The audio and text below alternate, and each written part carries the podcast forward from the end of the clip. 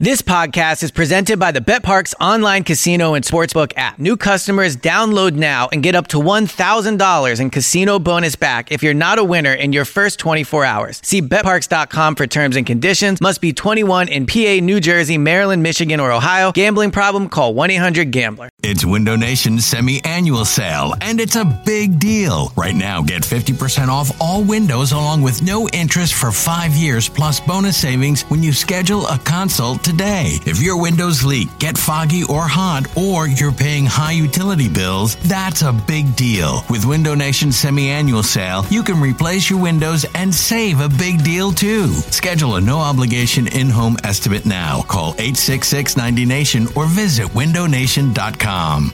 This episode is brought to you by Progressive Insurance. Whether you love true crime or comedy, celebrity interviews or news, you call the shots on what's in your podcast queue. And guess what? Now you can call them on your auto insurance too with the Name Your Price tool from Progressive. It works just the way it sounds. You tell Progressive how much you want to pay for car insurance, and they'll show you coverage options that fit your budget. Get your quote today at progressive.com to join the over 28 million drivers who trust Progressive. Progressive Casualty Insurance Company and Affiliates. Price and coverage match limited by state law. All right, Eliot Shorr-Parks right now. And Eliot, I got to tell you, when the news first came out yesterday and I saw 179 million, I thought, uh oh, how he messed up. He committed too much guaranteed. But then when you go inside the numbers and you see how they arrive at the cap numbers year by year, Eliot, to me, it feels like a miracle deal by the Eagles.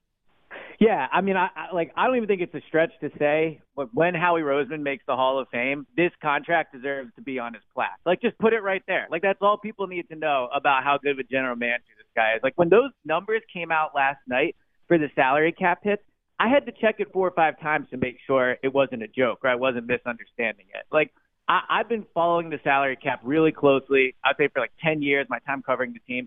I was absolutely floored at those salary cap numbers. I mean, it completely removes the conversation about the impact of having a franchise quarterback on your salary cap. Like we spent weeks talking about this, months talking about it, and now it doesn't even matter. I mean, he's the 267th highest paid salary cap in the NFL next year. There's a chance on this contract he'll never be in the top 100 salary cap hits for the next 4 years. So, it is I mean, it's remarkable work. That's really all you so let me just uh, Eliot, I'm just curious.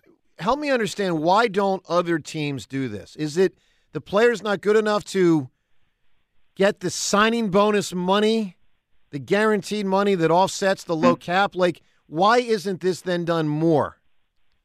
So it's a couple things. One, I think that because we've seen it for so many years, we just assume it's something that every team knows about. But I'm telling you, like I go to these league events, there's a lot of incompetency in front offices in the NFL, right? So you would think that we would look and go, wow, you can just do it like this. So this is how everybody should do it. There are just teams that that don't do it. I mean, the Giants four or five years ago were still joking about using computers in the front office, right? So there's just there's not the the same level of of you know quality people in the front office. But but the other part of it is, and you've mentioned this this morning, and I think it's absolutely true. The Eagles have an owner that is willing to cut big checks. Like a big part of Howie Roseman's ability to do what he does is that Jeffrey Lurie cuts big checks, and that allows them to stretch this out over a number of years. I mean, you know, obviously this contract is going to have an impact on a lot of things around the league.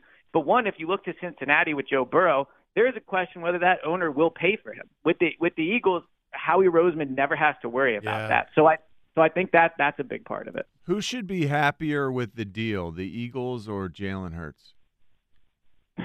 I mean, look, Jalen Hurts made a million dollars last year, and now he's going to make you know 180 million. So it's hard for me to say anybody but him should be happier. But I think the Eagles should should be just as happy. You know, this you know when the deal first came out yesterday, my initial reaction was it was a pretty standard contract, right? Like he didn't get over 200 million guaranteed. He didn't get 57 million a year. Like it was a pretty standard franchise quarterback contract. But also my thought was, look, it's not a good thing for the franchise. You don't want to pay a, a person, you know, 50 times what you were paying them last year.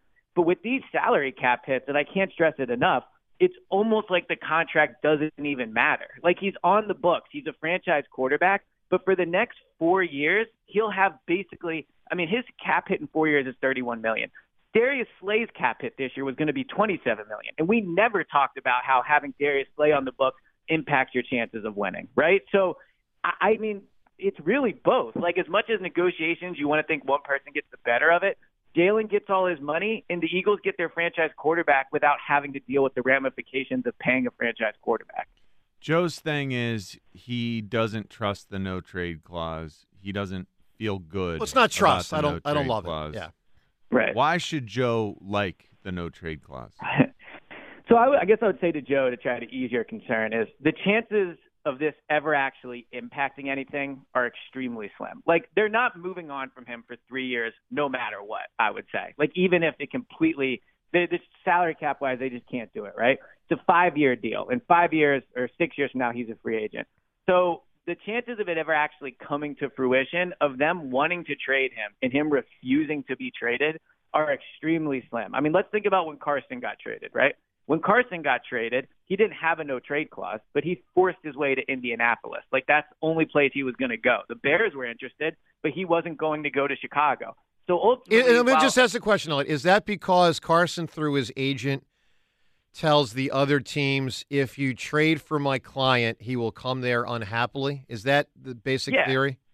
yes, and this happens all over sports. You see it in the NBA No more so. Yes. But absolutely, right? When you are a franchise quarterback and you have a powerful agent, you can dictate where you go to to almost almost a full degree, right? So so ultimately, if Jalen continues to be the player he is, or or even slightly worse, if it comes to a point where they want to trade him, he will dictate where he goes anyway because of the amount of money that, that he'll be making. So the no trade clause, I think, is a nice tip of the cap. I think it's a nice thing and a nice gesture. But I would say the chances of it ever, of us ever actually, you know, doing a show and talking about this as a negative, I would say are extremely slim. All right, so I think it's slim. I don't think it's extremely slim, Eliot. Let, let me just paint this picture for you. Five years in the NFL is a long time. I mean, a long, long mm. time. There's an incredible amount. I mean, think about just your tenure covering the Eagles or prior, obviously growing up. There's so many twists and turns. And it's hard to know what's going to happen in two years, let alone four years. I just don't think it's as slim as you're painting it. I mean, I've seen Randall get benched. I've seen Donovan get benched. I've seen Vic get benched. I've seen Carson get benched. I'm just saying, I, I've seen a lot, and five years is a, is a big commitment for a no trade clause. So I agree that five years is a really long time in the NFL, right? I mean, it just is. Think about how much has changed in the last five years with this franchise alone. Correct. But it's it's not a no cut clause. Like they can still move on from him. He's not tied to the roster for six years. Yes, they would have to take a salary cap hit, but you're taking that hit if you trade him anyway, Yeah. right? So ultim- ultimately, with the no trade clause, what it really gives it, it it gives the it gives the impression that Jalen controls where he goes. But the reality is, he was going to have that control anyway. So I, I think Interesting. that yeah. Okay. Very interesting. yeah. Eliot, let me ask you this one because this also went through my head yesterday, and uh, I- I'm just curious what the answer to this is. It's the, it's the God forbid question, but I'll ask it anyway. God forbid he gets injured in the first game of a five year deal and it can't play again. Like what what happens when when a guy has been given 179 million dollars guaranteed? What would happen in football if he suffered a career ending injury in year 1? Like, and he had to retire. You're yeah, talking about. essentially. Like I worried about that with Bryce Harper with the Phils, 13 years. But you know, in, in baseball, the, the organization is going to offset it with an insurance policy, and it's not a salary cap league, so that's different. This is a salary cap Right. league. Like, what happens if Jalen suffers the Byron Evans injury, where his career ends in one play? What happens? Yeah, so it's funny. I would say I took about 25 minutes and prepared with numbers for this interview. I never in a million years thought you would ask what happens if he gets a career-ending Yeah. injury in the first quarter of the first game. I mean, I will say, like, again, God forbid, like if he has to retire, you know, midway through next year, or he suffers a, a Like really, Terrell, really like Ter- Terrell Davis. Terrell Davis had that injury, he limped through like another year. He's just he, he stunk after that. He couldn't do it anymore. Right. Yeah. So if if he retires, right, then I, I pr- I'm pretty sure that the league, in this instance, I think there's exemptions you can apply for, but I do think that it's almost being treated like being cut because I know there's still dead money on the books for uh, Brandon Brooks, who did retire. Um, now, obviously, I think in this situation with this ex- extreme level of it, you know, I, I I would think that something would happen. But you know, ultimately, to your point, like if Jalen tears his ACL in Week One next year, and and he's never the same player, like yes, that that is the risk in doing this. But this is why the salary cap hits matter so much because you could, and I'm not even kidding, you could almost just have Jalen on the salary for three years at these salary cap hits and really not even feel it, like, and have him not play, like, and still be able to build a competitive roster. So even if Jalen were to injure himself in week one, miss three years, and then play in the fourth year, if he could come back and be just competent, like, that's really when it matters. Like, that's how low these hits are. So if that's what you're worrying about, Joe, that and the no trade clause, I would, I would, you know, advise you to relax a little All bit. right. How long do you expect Jalen will be the highest paid uh, player in the NFL? I, I don't know, a month, like you know, something like that. I mean, I, I also think, And you why know, did why did like- this happen now? And and were they holding this? Were they sitting on this, or it was was there a breakthrough that finally occurred yesterday? Hmm. And does it uh, does this really impact the pro- the progress for guys like Joe Burrow and Lamar and everyone else? Well, it's interesting when you look at Joe Burrow. I mean, you know, we could debate back and forth who's a better player, but I think we would all have to accept the reality is probably 32 out of 32 GMs would take Joe Burrow. So I, I think that he will have now. This is his floor, right? Like he's not going to take less than 180 million. He's not going to take less than the 51 million per year. I will say, in terms of Jalen being the highest paid player in the NFL, it is a nice, you know, thing to say, and it is a nice like narrative for when they put out the press release of the of the uh, the contract. Right. In reality, that 51 million a year is based off money that he might never see, right? So so the 51 million is kind of a fictional number.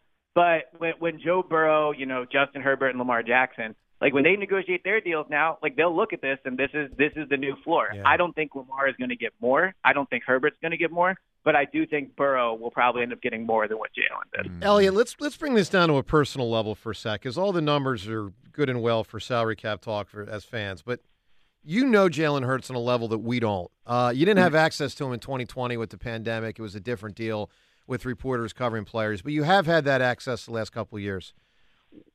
What do you make of it for him on a personal level, and just knowing him, and and just the story to bring him to this point after an incredible five years of ups and some really big downs? Yeah, I, I mean, I think to me, like getting to know Jalen over the last few years as much as I can. I mean, he is a quiet guy. I'll Yep. be completely honest, but I do think there's always been a part of him when I watch him speak at the podium, when you talk to him in the locker room. Like, I do think there is a part of him that is does feel slighted. Like, I think sometimes up at the podium, he does a thing like, you know, who cares what people think, and I think there's truth to that. But when you're in the spotlight for this long, and you so many times are told, Alabama, you're not good enough. You, at, at coming out of Oklahoma, right? You have a great year, you don't win the Heisman. You are drafted in the second round. I mean, they made him be a wildcat quarterback the first year, right? Jalen has done almost nothing but succeed everywhere he's gone, and he's continually had the rug pulled out from under him, right? So I think on a personal level for Jalen, this is a massive moment, right? This is obviously the money is what it is, but what it also is, it's like five or six years of being told he wasn't good enough, and now having the you know at the biggest level, the highest level, being told all that work paid off and he made it. And I'd also say from a personal level that while this is about football and that's why he got paid, the Eagles are a billion dollar business and they've made him the face of that. And I think there there there's a lot of like value in that for them that he, they can send him to any organization in the city, any school, any library, and he can tell a story of perseverance and have it be completely true and completely authentic. So I think this is a win for Jalen, but then also for the Eagles on a very personal Good. level. It's good stuff. Eliot, final thing. Do you think Carson texted him a congratulations last night? I kid you not, within an hour of the deal, I thought of that, of whether or not he did. I think there's almost no shot. No shot. And I think if he did, I don't even know. I'm sure Jalen would respond, but he might just hit one of those like thumbs up like thing, you know, like not a real response, just one of those fake ones. Yeah. And maybe he calls him number two. I was two. Now I'm one. Thanks, two. Yeah, exactly. All right, Yeah. Eliot. Uh, thanks, buddy. Good stuff, man. It's been a, a lot of twists and turns with this deal. It finally happened, and, and we'll talk to you about the rest of the offseason, obviously, next time. Look, draft's in nine days, Yeah. and we got a lot to discuss. Thank you, Eliot. Sounds good. Talk good. All right, bud. It's